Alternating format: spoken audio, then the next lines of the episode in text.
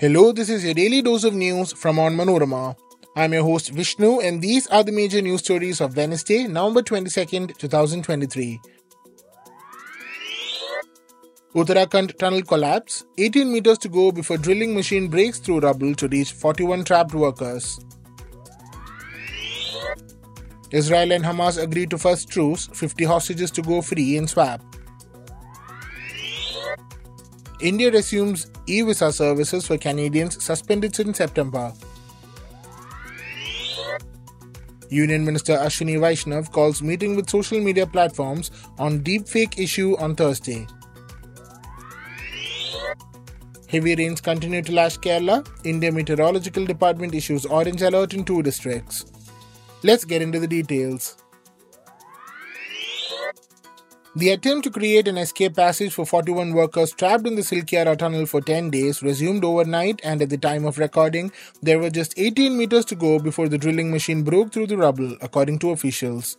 Following up on an alternative plan, rescue workers had also dug about 8 meters from the other end of the under construction tunnel on the Char Dham route in Uttarakhand.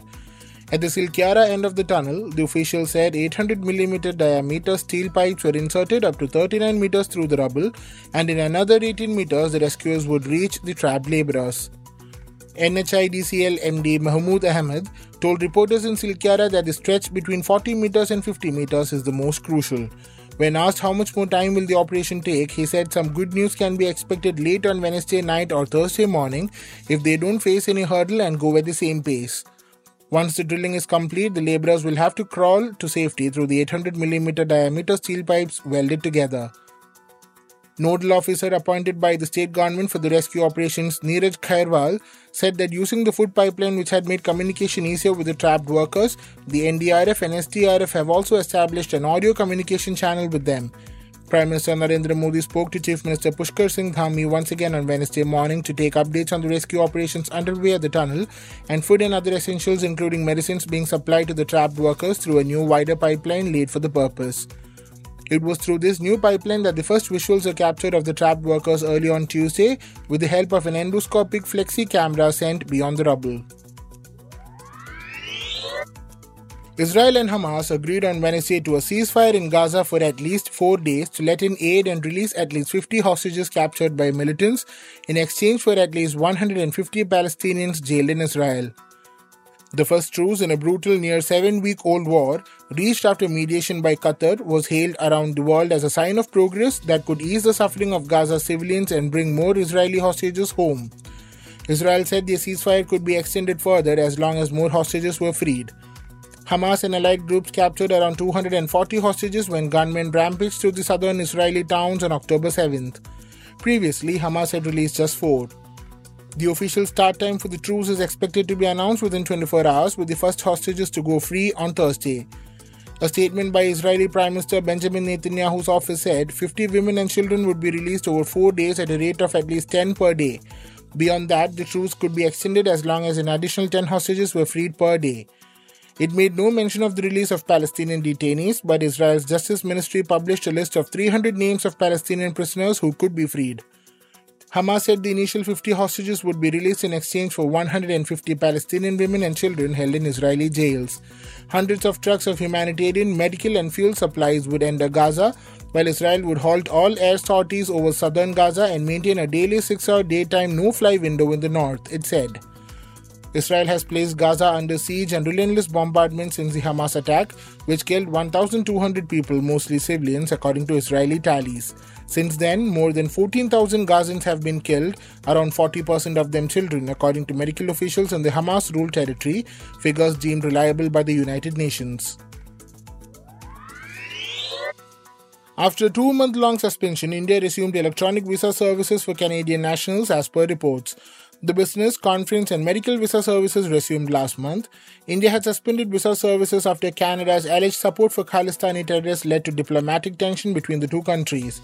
India in September asked Canada to reduce its diplomatic presence after Prime Minister Justin Trudeau cited what he said was credible evidence of a potential link between Indian agents and the murder of Hardeep Singh Nijjar, a Canadian citizen, in a Vancouver suburb in June.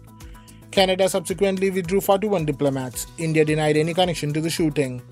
Mutual recrimination since Canadian PM made the accusation in his parliament has strained ties between the two countries, close for almost a century and with extensive links through the Sikh diaspora to their worst in memory.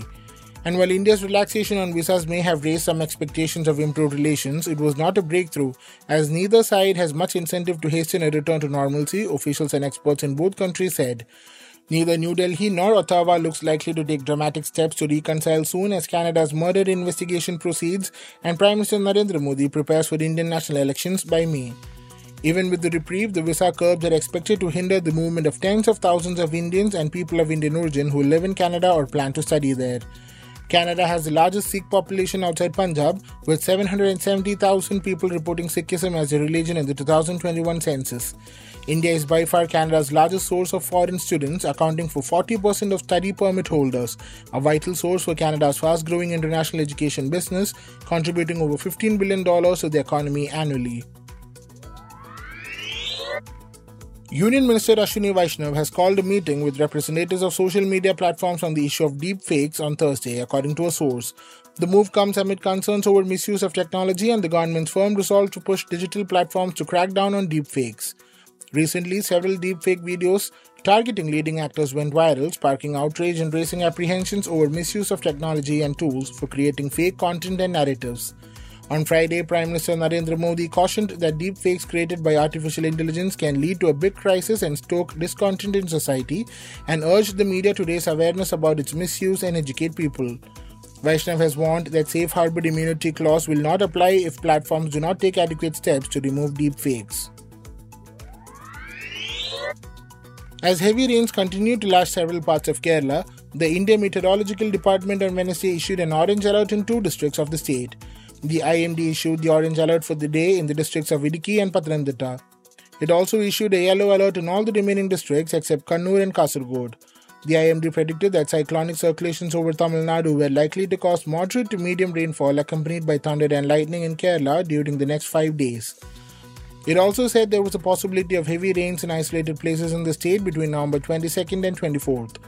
The heavy rains on Tuesday had inconvenienced the thousands of devotees trudging up the hilltop shrine of Lord Ayyappa in Sabarimala in Pathanamthitta district as part of a pilgrimage during the two-month-long annual Mandalam Magaravilakku period. The rains had also led to flooding of many roads and hilly areas of Thiruvananthapuram district.